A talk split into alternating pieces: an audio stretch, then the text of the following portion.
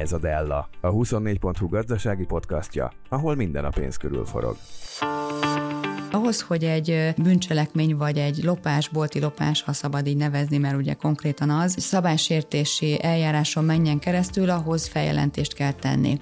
Ahhoz, hogy feljelentést tegyen a, a vállalkozás, fontolóra veszi, mert ugye a feljelentés során, amikor majd tanuként el kell járni mondjuk a különböző meghallgatásokra, akkor egy, egy ilyen nagyon nyomott időszakban, amikor dolgozói hiányok vannak, akkor nehezen tudja kivenni a műszakból mondjuk azt az illetőt, akit akkor be kéne küldeni az egyeztetésre. Például azt kérjük, hogy ezeket online meg lehessen tenni. Üdvözlöm a nézőket, hallgatókat, ez a Della 24.hu gazdasági podcast műsora, Baka F. Zoltán vagyok, mai vendégünk pedig Neubauer Katalin, a Kereskedelmi Szövetség főtitkára. Üdvözlöm a stúdióban. Jó napot kívánok, én is üdvözlöm Önt és a kedves hallgatókat, nézőket is. Statisztikai adatunk még nem áll rendelkezésre arról, hogy januárban hogyan alakult a forgalom a boltokban, de a kereskedőknek nyilván van már erre rálátások, így február 13-án, amikor egyébként ezt az adást rögzítjük, tehát hogy alakult a január a boltokban, az egy hónappal azt megelőzőhöz képest, illetve a tavaly januárihoz képest. Igen, úgy érezzük, hogy a kereskedelem túl van a mélyponton. Ugye decemberben volt már egy kedvező fordulat, és akkor is azt hittük és bíztunk abban, hogy az a, az a mélypont volt a, a kereskedelem életében. A januári hónap ugye nagyon változó termékkategóriák szempontjából. A január hónap általában erősebb az akciózások miatt a, a ruházat, lakástextil területén. Az az élelmiszer mindig hasonló forgalmat hoz, ugye, mert az élelmiszerek azok a termékkörök, amelyeket stabilan mindig meg kell vásárolnunk a, a létfenntartás érdekében, tehát ott nagyon nagy mozgások nincsenek, de a január hónap kedvezően alakult a nem élelmiszer kategóriák szempontjából is, azoknál a tagcégeknél, akikkel sikerült már az adatokat egyeztetni, átbeszélni.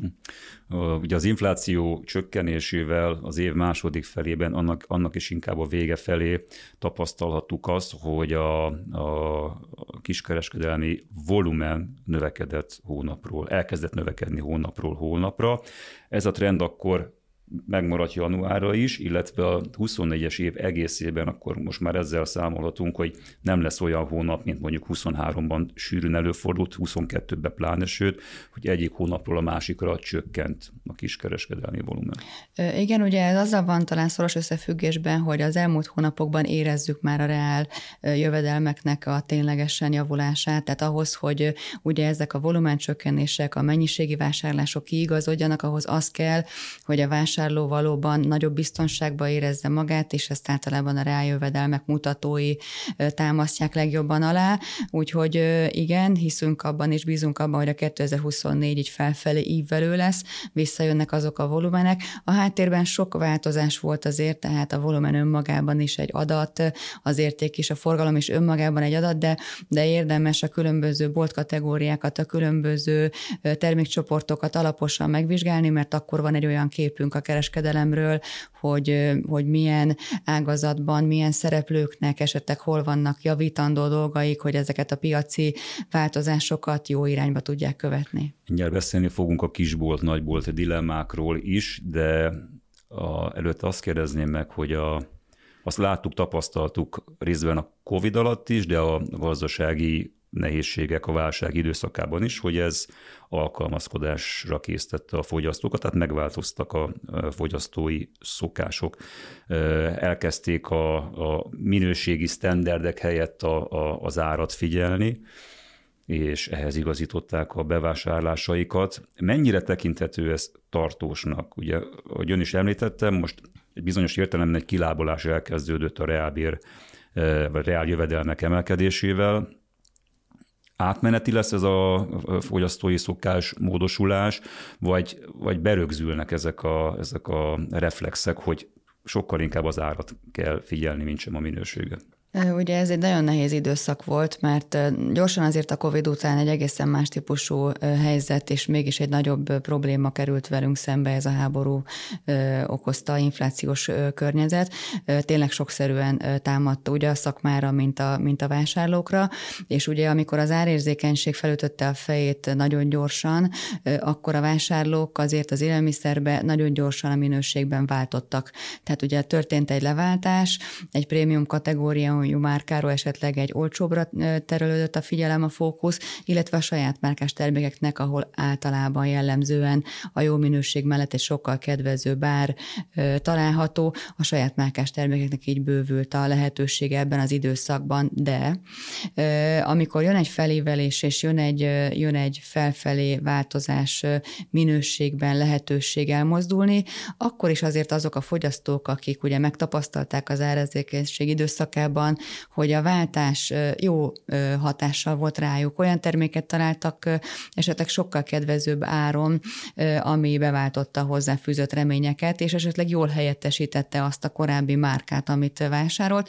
Ezért ebben az időszakban, amikor elindul ez a fogyasztói felfelé ívelés, a vásárlási hajlandóság újra prémium termékek irányába, akkor bizony a márkagyártóknak nagyon komoly feladata és felelőssége az, hogy ők vissza tudják csábítani tartani az ő márkájukhoz a vásárlókat. E, ekkor megfigyelhető lesz egy márkaköltés, hogy költenek a, a, a márka tulajdonosok arra, hogy térjünk vissza azokhoz a márkákhoz, amelyeket korábban megengedhettünk magunknak, és meg is engedtünk hosszú távon magunknak. De ugye itt a, itt a minőségi dilemma a háztartásokban, hogy, hogy mikor van az a pont, amikor ténylegesen visszatérek ahhoz a esetleg 10 vagy akár 30 százalékkal drágább termékhez, ami mm, hasonló minőséget biztosít a, a fogyasztás során, de ez az időszak ez mindenféleképpen felfelőívvel, mindenféleképpen pozitív, csak mindenkinek megvan a saját területén a teendője azzal, hogy a terveit tudja hozni. A tavalyi év lefutása során hogyan alakult egy átlagos fogyasztóra jutóan a havi bevásárlás értéke? Látszik-e kibontakozni ez a tendencia, amiről beszél, hogy az év első felében esetleg ez egy kisebb összeg volt, és az év végére, vége, vége felé haladva érzékelhetően nőtt a boltokban hagyott összeg. Számos átlagos áradat áll rendelkezésünkre a különböző kereskedelmi láncokból. Ugye általában az élelmiszert szoktuk jobban figyelni, de nagyon érdekes, megfigyelhetők ezek a változások azért a nem élelmiszer, tehát játék, ruházat, cipő tekintetében is. Ott ugye mindig a divat, meg az aktuálisan felkapott sláger a játék tekintetében ugye egy kicsikét torzítja ezeket a képeket, de az élelmiszerben mindenféleképpen érdemes ezzel foglalkozni, hogy azok a vásárlói kosarak azok hogy változnak változtak. Ugye most, amit láttunk már a tavalyi évből, az egy átlagszám tekintetében is érdekességet mutat, mert az élelmiszer körülbelül egy 10%-os értékbeni növekedést tudott a 2022-höz képest, míg a nem élelmiszer mindössze hármat, tehát tulajdonképpen sokkal nagyobb mértékben esett vissza a fogyasztása, a mennyiség a nem élelmiszer kategóriákban, mint az élelmiszerben, és ugye ez természetesen annak is tudható be, hogy az élelmiszerfogyasztás fogyasztás nem eshet vissza túlzott mértékben, mert, mert enni mindig, mindig kell az embereknek. Az, azon belül összetételről ugye már éppen beszéltünk, érintettük itt a minőséget és az árat, de a kosár átlagok növekedése tapasztalható, megfigyelhető volt azért az elmúlt hónapokban. Ez is ö, ö, nagyon árnyalni kell, nagyon mélyen kell megnézni ezeket, mert ugye, hogy annak az átlag kosárnak, amelyik hálózatot éppen vizsgáljuk, annak a összetételében milyen mértékű volt az infláció, információ, ugye az nagyon nem mindegy. Tehát alapos elemzés szükséges mindig egy ilyen mély ponton, mi azt gondoljuk a szakmában erről, és akkor sokkal könnyebben tudunk az új irány meghatározásánál esetleg ezekre a problémákra ráhangolódni, ezeket tényleg konkrétan kijavítani, mert ugye a mai adattengerben és, és információ tengerben sok olyan értékes információ van a szemünk előtt, amelyet meg kell látni, hogy a fejlődési irányokat jól határozzuk meg. Igen, talán pontosabb lett, hogyha úgy teszem föl a kérdés, hogy az inflációval korrigálta, amit mutatnak ezek a kosárértékek. Hogyha innen nézzük, akkor is látszik az, hogy többet hagynak a hónapról hónapra az emberek a boltokban? Igen, mert ugye folyamatosan csökkent az infláció az elmúlt hónapokban, szépen egyszer 10% alá, aztán már ugye 5% környékére csökkent. Igen, láthatóan jön vissza, jön vissza a mennyiség az inflációval korrigált számok, számok is ezt, ezt mutatják, és ténylegesen azt gondoljuk, ugye volt egy ilyen időszak a 2008-as gazdasági válság idején, hogy ott is 2009-re volt meg az a mély pont, amikor érezhetően elindultunk fölfelé, tehát látható volt a kilábalás pillanata, érezhető volt az a töréspont, amikor felfelé indul, és amikor felfelé ível, és ugye még most is halljuk, látjuk, érezzük a reálbéreknek a javulását, és, és ugye ez egy, ez egy aktuális mutató, ez mindig sokkal jobban mutatja azt, hogy a következő hónapban mi várható. Ez a javulás, ez, ez igen, ez táplálja ezt a reményt bennünk, hogy, hogy a tavasz egy jó, jó kezdete lehet a 2024-nek. Ez azért érdekes kérdés, mert van egy dilemma arról, hogy a válság során visszafogott költések hogyan tudnak visszatérni a gazdaságba, hogy az emberek elkezdik-e pótolni az elmaradt fogyasztásukat, vagy miután sokan megégették magukat ezekben az években, inkább a megtakarításaikat próbálják majd hízdalni, bebiztosítván magukat egy következő nehezebb időszakra, akkor abból, amit ön mond, abból azért mégiscsak az sejlik ki, hogy valamennyi elmaradt fogyasztást próbálnak akkor most pótolni az emberek? Igen, azért azok az elmaradt tartós fogyasztási cikkvásárlások, amelyekre mondjuk az ember hosszú évek óta készült, és éppen a, az infláció miatt ezekről le kellett, hogy mondjon az elmúlt évben, elmúlt esztendőben, ez azért várhatóan vissza fog, majd neki, vissza fog majd a vásárlónak jönni ez az érzés, ez a, ez a vágy, ez a, ez a szükséglet, ami, ami felébred, feléled benne, és várhatóan ezek a költések el fognak kezdődni. Ugye nagyon attól is függ, hogy most a befektetést választja egy, egy család, vagy éppen az elmaradt vásárlását fogja pótolni. Ez ténylegesen szinte háztartás függő, hogy mi lesz a következő gondolat és lépés. Sok minden befolyásolja ezeket a mai világban. Az biztos, hogyha mondjuk a, a háborúnak a a vége, végének a reménye, vagy esetleg, vagy esetleg egy jobb hangulat van az emberen, akkor egészen máshogy gondolkodik, szeretné ezt megtáplálni, vagy, vagy esetleg ezt jobban kibontakoztatni vásárlással, de aki megteheti, az nyilván befektetéssel, de ugye pont most a kamatok csökkenése mellett nem biztos, hogy a befektetések irányába gondolkodik a, a társadalom nagyobb része. Ugye ezeket megint majd utólag lehet jobban elemezni. Mi abból próbálunk építkezni, hogy a reál jövedelem aktuális emelkedésére építve próbáljuk meg mi a forgalmat és a mennyiséget visszahozni. Kampányszerűen? Igen, ugye az akciózás most egy kicsit, hát szabad így fogalmazni, elcsépelt is lett az elmúlt időszakban. Mindig volt akció a kereskedelemben, meg mindig lesz aktivitás, mindig lesz promóció.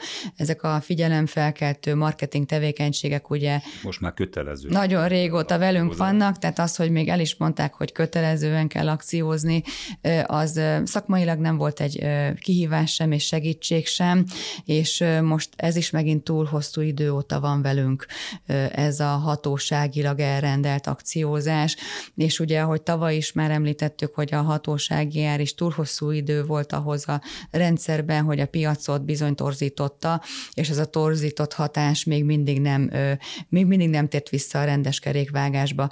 Ugye pont az üzemanyag az első és legkomolyabb belenyúlás a hatósági áraknak, amit aztán a MOL lebontott ugye 2022. december 7-ére viradóra. Ott egy olyan szintű torzulás volt az üzemanyagban, ami az egész inflációs környezetet nem biztos, hogy jó irányba befolyásolta. Most már látunk majd egy tiszta számot, egy tiszta évet, ha szabad így fogalmazni, már csak a kötelező akció van velünk, ugye most június 30-áig, de bízunk abban, abban, hogy ezt felismeri a döntéshozatal, hogy, hogy a piacgazdaságba hosszú távon ilyen markánsan belenyúlni nem biztos, hogy, nem biztos, hogy célszerű. Ugyanakkor személyes tapasztalatom is, de valószínűleg ez visszaköszön a statisztikákból is, hogy miközben most már arról beszélünk, hogy fellendülő ágban van a kereskedelem. A karácsony az mégsem sikerült annyira fényesen, mint az azt megelőző években. Erre van valamilyen magyarázat a szakmában? Talán az, hogy a COVID nagyon ö, ö, sok mindent befolyásolt. A forgalom tekintetében ugye, amikor nem mehettünk sehova, nem utazhattunk, akkor a háztartásokban azért felgyűlemlett elkölthető jövedelem. Ez ugye a 2022-es év végén jól látszott, hogy, hogy sokkal többet bátrabban költöttek az emberek, tehát amikor a 2023-as karácsonyi időszakot vizsgáljuk, akkor nem szabad attól elvonatkoztatni, hogy a 2022-es karácsony egy sokkal ö, szabadabb költekezésre adott lehetőséget, még akkor is, hogyha már akkor mondjuk a háború velünk volt ugye február óta, de a 2023-at ilyen szempontból szorongatta, szorongatta a statisztikáját az előző bázis év, mert ott egy bátrabb, nagyobb költekezés volt, ugye. Nagyobb volt a kiáramlás, az SZIA vissza, ö, visszautalása, ugye, tehát sok minden plusz jövedelem volt a háztartásokban 2022-ben, és még volt tartalék. A Covid óta megmaradt pénzeszközökből is, ezért a 2023 sok minden, sok minden szempontból volt nehezebb, de így is már valamelyest pozitív volt azért a december, tehát egy jó karácsonyt mondhatunk rosszabbra is számított a, a szakma, de, de ezeken bízunk abban, hogy túl vagyunk, és tényleg itt azt nagyon fontos mindig elmondani, hogy, hogy a, a piacgazdaság egy nagyon jól működő mechanizmus, önmagát szépen szabályozza a kereslet és a kínálati oldalt, ehhez alkalmazkodni sokkal könnyebb, mint egy esetleges hatósági szabályozóval felborított folyamatot utána majd visszarendezni, mert a visszarendeződésben és magában a válságos időszakban sajnos mindig azok a kicsik vesznek el, akiket szeretnénk, hogy a rendszerben maradhassanak, és a sokszínűséget táplálják, a válságokat és ezeket a, ezeket a központi regulákat általában ők szenvedik el sokkal rosszabbul, még akkor is, hogyha esetleg a döntéshozatal úgy gondolja, hogy a kicsiket akarja esetleg ezzel segíteni. A valóságban ez, ez nem így történik. Sokat gyára hozza szóba azt, hogy a központi mesterséges beavatkozások több kárral járnak, mint haszonnal ezen a piacon is. Az ugrik be elsőre, hogy közben viszont megtud, megtudtuk a kormányt, hogy legyőztük az inflációt, tehát akkor mi indokolhatja, hogy föntartsa ezeket az intézkedéseket? Gondolok itt elsősorban a kötelező akciózásra, aminek a határidejét idén június végéig tolták ki. Miután ezek a szabályozók politikai termékek, ezért a politika tudja ezt megmondani, hogy mit gondol, mit gondol erről a folyamatról, de az biztos, hogy, hogy ezek túl hosszú ideig voltak velünk, és, és minél lassabban kerül kivezetésre, annál nehezebb majd ez, ezeknek az utolsóimításait rendezni. Jól látszik azt, hogy a kötelező, akciózás, kötelező akciózás kifejezetten káros a kisboltokra. Tehát amellett, hogy nem kell kötelezően részt venniük benne. Egyrészt a vásárló is keresi a nagyobbat, mert ezt azért a, nagy, a vásárló is tudja, hogy a kicsiknél akkor nincs kötelező akció. De ha ö, így is gondolkodik a, a kereskedő, hogy szeretne lépést tartani a nagyoknak az áraival, lehetetlen. Tehát amikor most megnézzük a kötelező akciózást, ugye itt többféle termék van, 20 termékkörben kötelező akciózni, kötelezően 15 kal de azoknál a termékeknél, amelyek korábban hatósági árasok voltak, tehát ugye 9 termékkör, 9 nagyon jelentős alapvető élelmiszer, ott abból hetet 0% áréssel kell adni, kettőt pedig mínusz 15 kal Ha belegondolunk, hogy egy hatalmas vevőmágresként működő nagy multiláncnak a beszerzési forrása, annak a beszerzési ára. Mennyivel jobb, mint egy kicsié, aki sok lépcsőn keresztül mondjuk nagykereskedőtől jut hozzá ahhoz a liszthez, akkor a nagy ö, árképzés alapjául szolgáló nagyon jó beszerzési árból, ha még leveszünk 15 ot és az az ár van kint a polcon most már megint több, mint 8 hónapja, és ugyanez a termék egy kisboltban, aki nagykereskedőtől több kézen keresztül vásárolta azt, meg úgy került a polcára, képtelenség azon az árszinten árulni, de még megkockáztatom, hogy esetleg van már közöttük egy 30 os ár szakadék is. A vásárló, ahogy elmondtuk és látjuk, nagyon árérzékeny, nagyon nagyon megnézi a terméket, a portéket, amit megvásárol. Ha ebben az időszakban ennyire kitetté teszi a döntéshozatal a kicsiket, akkor látható, belátható, hogy ennek nincs jó vége. És ez az elszívó hatás meg is mutatkozik akkor a boltok, egyes boltok forgalmában, tehát a nagyok elszívják ezt a forgalmat ténylegesen a kicsiktől, és ehhez kapcsolódik a másik kérdésem, hogy a hogy 2020 és 22 között olyan másfél ezer egységgel csökkent az élelmiszer jellegű boltok darabszáma. Tehát ott is volt már egy csökkent. 23 még nincsen információnk, ezt majd kérném, hogy ossza meg velünk, hogyha esetleg van erről ö, tudomása, de akkor a két dolgot összekapcsolva, tehát zárnak be azért nagy számban vidéken kisboltok, mert hogy nem tudják a lépést tartani áraikkal, a nagyokkal?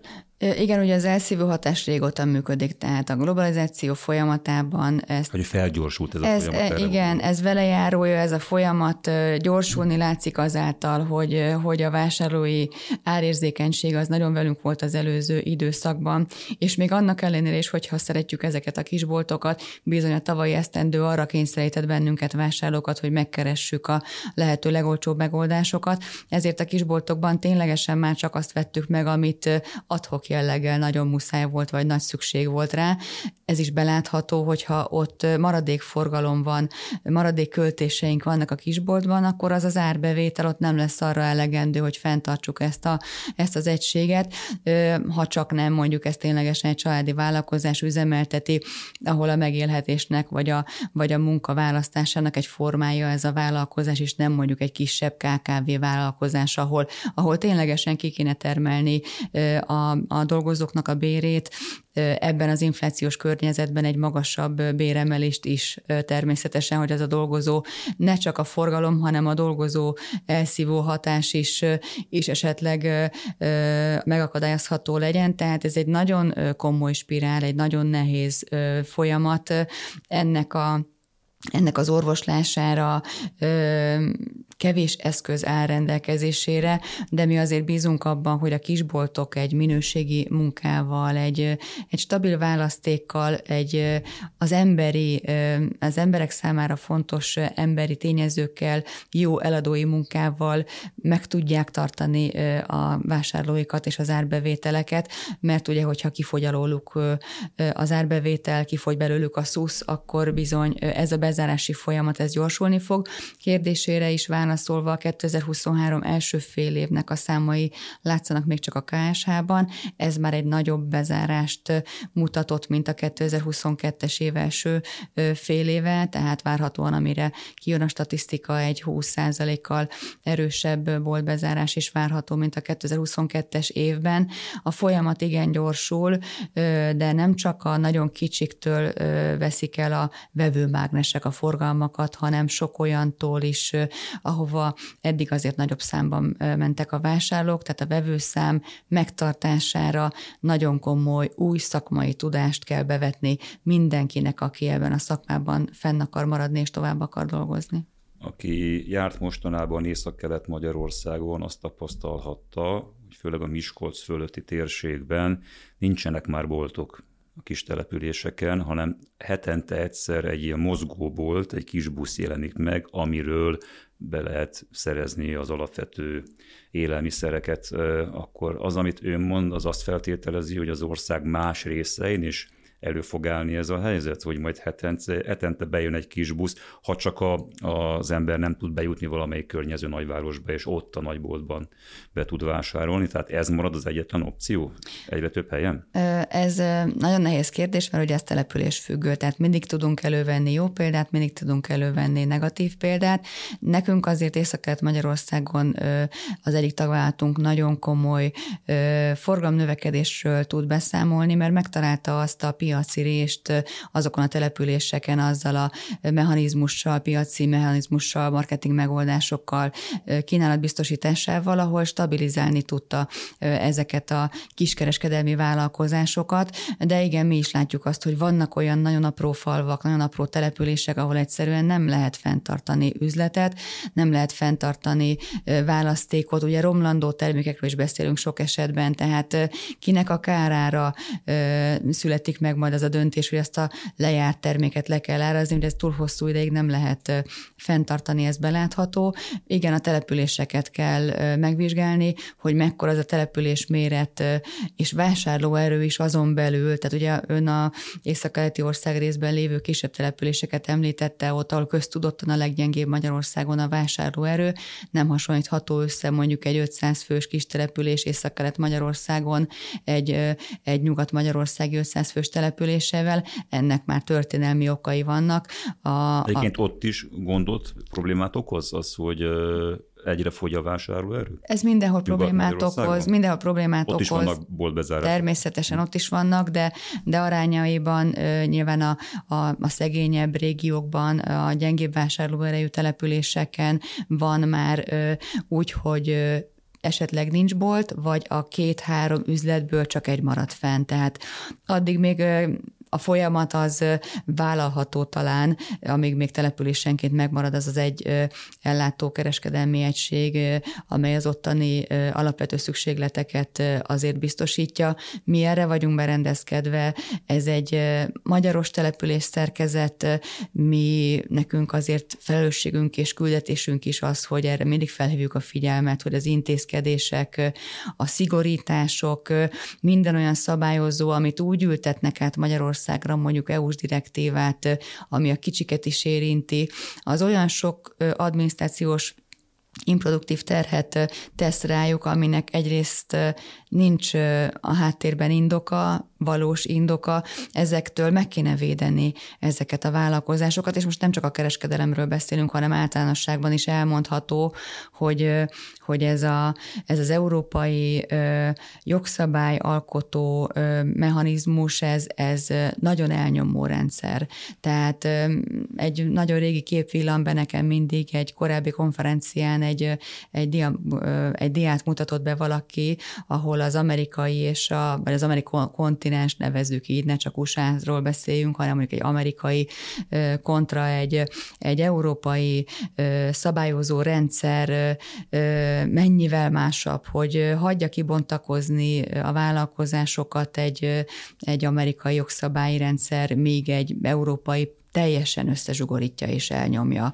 Az elmúlt időszakból csak néhányat hadd említsek, mondjuk a mondjuk például azt, hogy, hogy be kell vezetni a kisebb vállalkozásoknál is már egy, egy besugó rendszer. Tehát amikor mondjuk egy, egy vállalaton belül anonim módon mondjuk bejelentést teszek, én panaszt teszek, hogy én most ö, miért érint engem negatívan mondjuk az a döntés, vagy nem döntés, tehát vagy a ö, ESG rendszer, az ESG törvény, annyira, annyira sok minden ül rá folyamatosan a vállalkozásokra, ami hogyha még nem is érinti őt ma, mert mondjuk egy nagyobb vállalattól indul ennek a leszabályozása, de látja már, hogy pár év múlva ebben ő is kötelezett lesz, és ez, ez a nagyon nagy elnyomó szabályozó rendszer azért elveszi a vállalkozóktól azt a kedvet, amíg azt mondjuk, hogy egy vállalkozó egy szabad akarat, egy szabad elvű, szeretné megmutatni a nagy közönségnek. Elnyomó rendszer alatt a túlszabályozást ért? Igen, ért, értsük ezt így, és értsük ezt jól, tehát sok improduktív teher nehezedik a vállalkozásokra.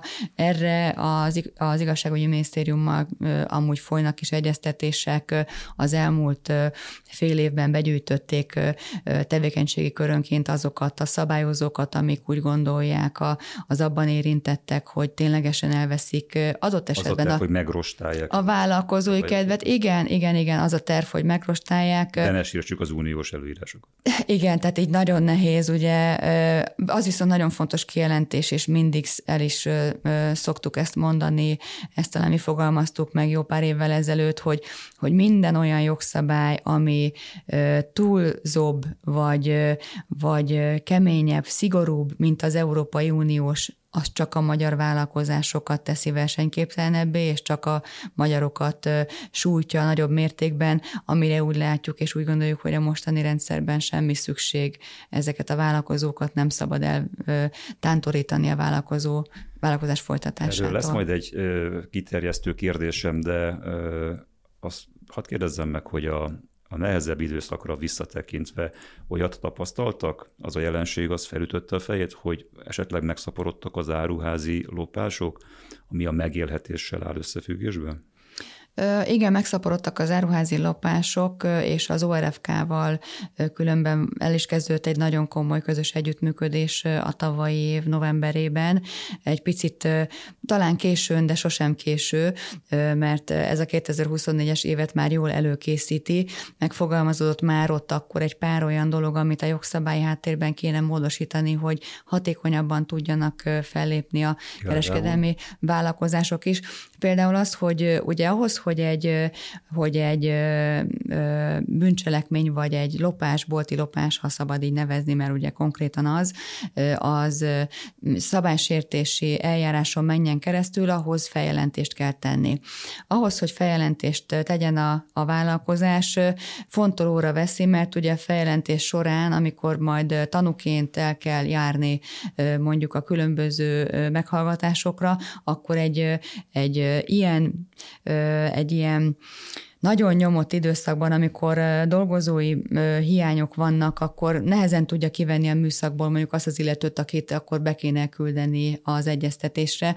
Például azt kérjük, hogy ezeket online meg lehessen tenni.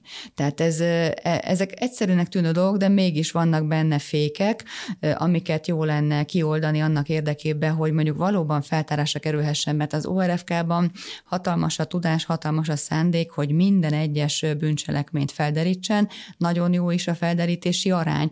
Ugye a forró nyomon itt a mindig a legjobb, tehát hogyha, hogyha bejelentés meg tud történni 12 órán belül, akkor azonnal cselekedni tud és képes is erőforrás tekintetében is az ORFK.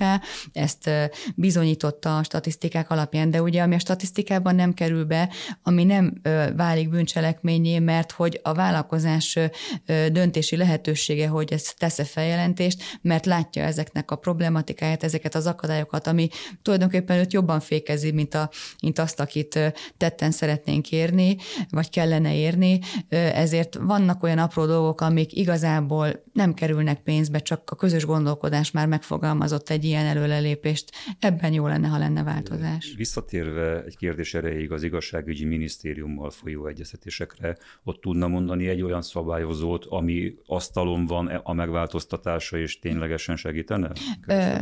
Például a fogyasztóvédelmi törvény egyik paragrafusa értelmében fogyasztóvédelmi referenst kell alkalmazni minden ö, nagyvállalatnak ö, ö, megyénként egyet ahol üzemeltet kereskedelmi egységet. Mi azt kérjük, hogy miután minden fogyasztóvédelmi eljárás online történik a kezdetekben, és minden vállalatnak van egy központja valahol az országban, azt kértük, hogy ez a fogyasztóvédelmi referens például ország országosan egy legyen kötelező, mert úgyis az az egy fő fogja elvégezni, miért kéne ahhoz megyénként egy. Főleg abban az esetben, amikor általában a tagvállalatainknak, mondjuk ugye a nagyobb megyeszé, vagy a megyeszékhelyeken, vagy a nagyobb városoknak a bevásárlóközpontjaiban van egy-egy egysége elszórva. Van olyan megye, ahol van csak egy egysége annak a kereskedelmi vállalkozásnak, de kell egy fogyasztóvédelmi referens is, mert ez a törvény. Tehát vannak a rendszerben ilyen, ilyen problémák, ezeket feltártuk, ezeket megküldtük, és szeretnénk, hogyha ebbe orvoslás lenne, de van olyan is, hogy az, az agrárgazdasági kamara kötelező tagságot rendelt el ugye 2012-től a nagykereskedelmi vállalkozások tekintetében ott, ahol élelmiszer nagykereskedelem folyik. Na most ezek is olyan kötelező, nagy kiadással járó improduktív terhek, amelyektől szeretnénk mentesíteni a vállalkozásokat, mert ezek, mert ezek mind, mind hátráltatják a, alul? Az agrárgazdasági kamarai tagság, ugye itt 2012-ben a kereskedelmi, nagykereskedelmi tevékenység az a kereskedelmi és iparkamarától átkerült a, az agrárkamarához, hogy az ellátási lánc szereplőire rálátásra jelent. Tehát a logikáját értjük. Nem akarnak csak... lobbizni, azért, hogy az összes többi vállalkozás pedig a MKIK kamarai hozzájárulása fizetése alól mentesüljön? Hát ott ugye 5000 forint a kamarában a, a, a kamarai hozzási díjnak, a, illetve a hozzárosnak a megtérítése nem összehasonlítható egy több millió forintos agrárkamarai tagsággal, nem véletlenül hozom ezt fel, mert akkor kimutatásokat is gyártottunk erről, hogy pontosan azokat a nagykereskedőket érinti ez, akik a kisboltoknak a beszállító partnerei, és hogyha ők az ő kis árbevételekhez mérten túlzó elvonást szenvednek el az agrárkamarai kötelező tagdíj kapcsán, akkor azt be kell építeniük a nagykereskedelmi árakba, ami tovább gyűrűzteti tulajdonképpen ezt a problémát, hogy miért drága a kisbolt. Ha már árak, akkor mennyire éltek az átározás lehetőségével a boltok januárban a szokásos áremelési időszakban, illetve ez most egy görgetett áremelés lesz, tehát a következő hónapokban is azt fogjuk majd tapasztalni, hogy bizonyos termékek csak később árazódnak át. Nagyon komoly fék volt az áremelések tekintetében, tehát ha arra gondolunk most, hogy volt-e szokásos áremelés január hónapban, akkor azt lehet mondani, hogy gyakorlatilag nem. Tehát mindenki próbálta az elmúlt időszakban inkább lefelé faragni az árait, mert a volumen csökkenés arra kényszerítette a feldolgozóipart és a gyártókat is természetesen, hogy, hogy próbáljanak mérsék, mérsékeltebb kalkulációkkal előállni, annak érdekében, hogy ezek a volumenek, volumencsökkenés megállhasson. Áremelésről nem kaptunk jelentős mértékben információt, hogy ki mit vár ki, azt nem lehet tudni, de mindenféleképpen szeretné a feldolgozóipar nyilván visszahozni az elveszített volumeneket. Ez az időszak azért lehetővé tette azt, hogy ahol mérséklődtek az árak, ott a volumenek is elindultak, a vásárló pontosan látja. Nincsen nyomás a kereskedőkön a beszállítók részéről, mint ami volt volt mondjuk egy évvel ezelőtt? Ö, nem jelentkeztek ilyen, ö, ilyen problémák. Ugye 2022 év végén egy nagyon gyenge forint volt, 2022 év végén egy energiaválság ugyan már lecsengőben volt, de még azért nem tudta senki azt, hogy milyen lesznek az energiára 2023-ban. Ezért ez a két tényező azért lehetővé tette azt, hogy az árkalkulációk újra felülvizsgálatra kerüljenek, ezek több helyen meg is történtek. Nyilván hozzá hozzájárult az árfigyelő rendszer július 1-től történő bevezetése is ahhoz, hogy az árak csökkenni kezdjenek, de tegyük azt hozzá, hogy a bevezetés szerencsés időszakban volt, mert akkorra már olyan volt a gyártó-feldolgozóiparnak a volumenvesztése, hogy árfigyelő rendszer nélkül is elkezdtek csökkenni az árak. És akkor nagy áttekintő kérdésem, hogy ugye említette azt, hogy akadályt tud jelenteni, hogy az Európai Unió túlszabályozza a területet. Ugye azt most látjuk a gazdatüntetéseken keresztül szerte Európában, hogy az agráriumban elég komoly feszültség alakult ki, hasonló okokra egyébként visszavezethetően. Ennek lehet-e, lesz-e lecsapódása a kiskereskedelemre, ami most az, az Európai Unió szinten az agráriumban zajlik és történik?